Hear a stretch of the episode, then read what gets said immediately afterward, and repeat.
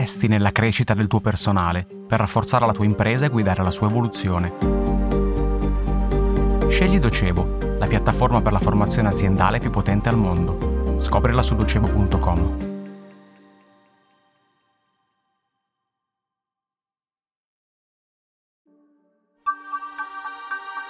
Guinea, Mali, Burkina Faso, Chad, Gabon, Niger. Nell'ultimo anno e mezzo la mappa dell'Africa centrale risulta costellata di violenti colpi di Stato, interi ecosistemi devastati e popolazioni colpite per interessi che vengono da lontano, mentre il dolore, da sempre e come sempre, resta in Africa.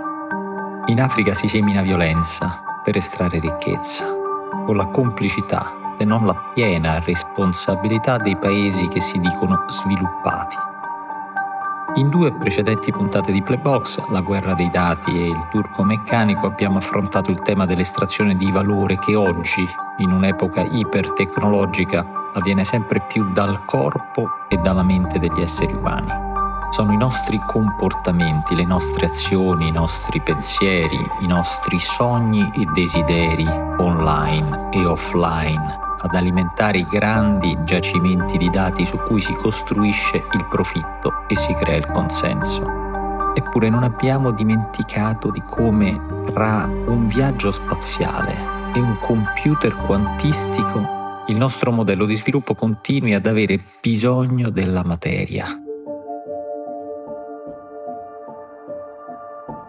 In questo podcast abbiamo raccontato del litio, elemento necessario alla costruzione delle batterie e del silicio indispensabile per la creazione dei chip e ci siamo occupati dell'acqua e dell'oro. Sono queste le materie di cui è fatto il pianeta, le materie che compongono sogni e sostengono le produzioni industriali.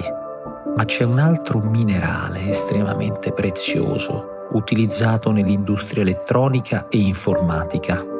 È il coltan, la parola deriva dalla contrazione dei due termini, columbite e tantalite. Il coltan è il minerale dal quale si estraggono il niobio e il tantalio, due elementi indispensabili per la fabbricazione dei nostri smartphone. Ed eccoci tornare in Africa perché il coltan si estrae principalmente lì, in Africa. C'è un'altra mappa dunque, oltre a quella dei colpi di Stato che hanno costellato il continente africano nell'ultimo anno e mezzo. È la mappa delle materie prime di cui l'Africa è una preziosa riserva. Le due mappe, quella dei colpi di Stato e quella delle materie prime, sono quasi perfettamente sovrapponibili. Le guerre, e altri eventi terribili sono quasi perfettamente sovrapponibili all'estrazione del coltan. La mappa non è il territorio, diceva lo scrittore argentino Luis Borges. E infatti a guardarla bene, la mappa delle brutalità in Africa purtroppo è la nostra mappa. È la mappa dell'Europa e degli Stati Uniti, della Russia e della Cina, è la mappa dell'estrazione del valore ad ogni costo è la mappa del dolore.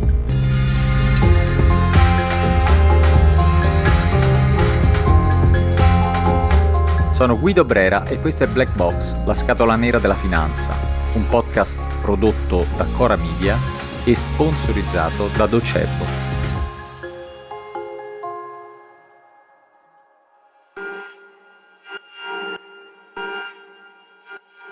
Eccola l'Africa, Seguiamo la rotta che ci ha indicato lo scrittore Joseph Conrad, mentre assieme al protagonista Marlo risaliamo il fiume Congo attraverso le tappe del suo celebre romanzo Cuore di Tenebra. Scopriamo allora che questa concentrazione di oscurità viene da più lontano, si dirama a partire da interessi geopolitici e finanziari il vero cuore di tenebra, il vero cuore della sopraffazione ha origine altrove. Si trova a New York, e a Pechino, a Londra, a Seoul, Parigi, Mosca. E seguiamo la rotta indicata da Conrad e guardiamo le fotografie delle miniere dove si estrae il coltan. È in quella che oggi si chiama Repubblica Democratica del Congo che viene estratto l'80% di questo minerale su scala globale. Guardiamo le foto e vediamo al lavoro bambini sfiancati dalla fatica e corpi ricoperti di polveri sottili e tossiche, le piccole mani che scavano nella terra alla ricerca del minerale necessario a costruire le batterie degli smartphone con cui state ascoltando questo podcast. La Repubblica Democratica del Congo all'inizio dello scorso secolo si chiamava Congo belga, una vera e propria colonia certificata dalla Società delle Nazioni, una colonia di re Leopoldo del Belgio dove si sono compiute orribili efferatezze. Un vero e proprio genocidio, come fu riconosciuto molti anni dopo, che portò alla morte di oltre 10 milioni di uomini, donne e bambini congolesi. Basti pensare che una delle principali ritorsioni dei colonialisti belgi era tagliare le mani ai lavoratori che secondo loro non producevano abbastanza ai lavoratori e ai loro figli.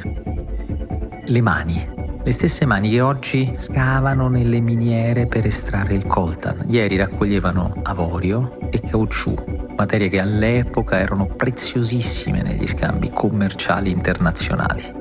Da questi scambi l'Africa era esclusa perché le ricchezze, come sempre, venivano altrove, in altre mani, mani pulite. Un rapporto di Medici Senza Frontiere sulla manodopera minorile utilizzata nelle miniere di coltan in Congo parla ancora oggi di condizioni di schiavitù, di bambini che muoiono per fame e per fatica, delle terribili malattie che rimangono a chi sopravvive. Ieri erano l'avorio e il caucciù oggi la columbite, la tantalite, il coltan appunto, da cui si estraggono niobio e tantalio. Il tantalio è il più prezioso, serve per i condensatori di cellulari e dispositivi elettronici. Il niobio, invece, viene usato nelle leghe del settore energetico e aerospaziale accade in un'epoca moderna e acceleratissima in cui sogniamo viaggi spaziali e computer quantistici, ma anche un'epoca in cui l'altra faccia dell'avanzamento tecnologico semina forti dubbi e ambiguità. Un'epoca in cui i nostri smartphone sembrano monitorarci e persino ascoltarci, di certo estraggono i nostri dati. E torniamo a Conrad e al suo cuore di tenebra. Oggi forse sarebbe il cuore dei nostri dispositivi tecnologici, un cuore fatto di coltan, la cui filiera si origina dallo sfruttamento dell'uomo sull'uomo e dell'uomo sulla terra per estrarre e accumulare ricchezza. E questa ricchezza, a differenza del dolore, abbandona l'Africa e si trasferisce altrove non è raro infatti, dopo ogni colpo di Stato avvenuto nel continente africano, ascoltare le parole preoccupate del governo francese o di quello cinese. L'intervento del segretario di Stato americano o di uno sceicco arabo o di un diplomatico russo. Ecco, l'Africa ancora minata da guerre, carestie e colpi di Stato per estrarre ricchezze che sono trattate, prodotte e consumate altrove. A guardare la mappa del continente africano salta all'occhio come i confini interni siano netti, forme geometriche e artificiali, insiemi che poco hanno a che vedere con la storia e la cultura di chi questi paesi li ha abitati da sempre. Rette tracciate con la nettezza di un righello, curve perfette disegnate da un compasso linee divisorie arbitrarie, stabilite per la maggior parte nella conferenza di Berlino che 150 anni fa divise il continente a favore delle potenze colonialiste occidentali. Ma la mappa non è il territorio, diceva Borges. E dietro queste forme geometriche perfette si nasconde il caos.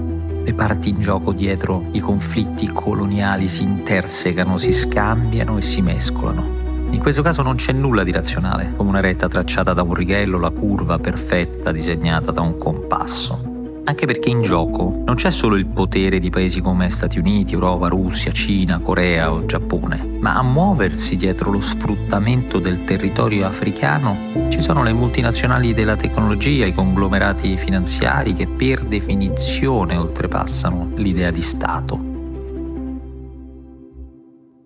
Alcuni di questi colossi del big tech sono gli stessi che campeggiano sui dispositivi che portiamo sempre con noi o sugli elettrodomestici che abbiamo nelle nostre case. Altri sono meno conosciuti e sono quelli delle industrie che si occupano della raccolta, della logistica, dello stoccaggio, della produzione, della componentistica. Tutte operazioni rese possibili a partire dall'estrazione dei minerali rari. Si tratta di aziende che fatturano miliardi e miliardi di dollari e che spesso vendono al miglior offerente senza curarsi della sua bandiera, dello Stato che rappresenta.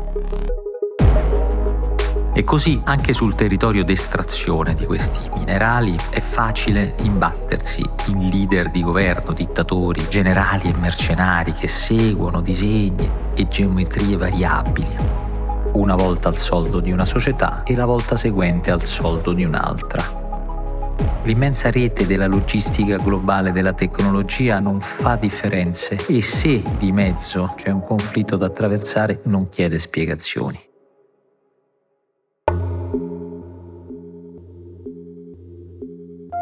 Il tantalio è ovunque, disseminato nei miliardi di condensatori che animano le batterie dei nostri smartphone.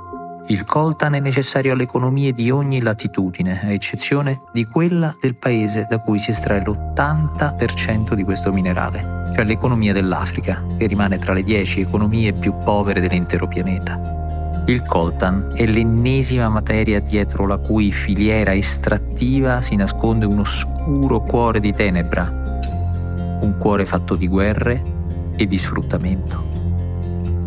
La mappa non è il territorio, diceva appunto Borges. E infatti, a guardarla bene, la mappa delle brutalità in Africa purtroppo è la nostra mappa. È la mappa dell'estrazione del valore a ogni costo, umano e ambientale. È la mappa del dolore.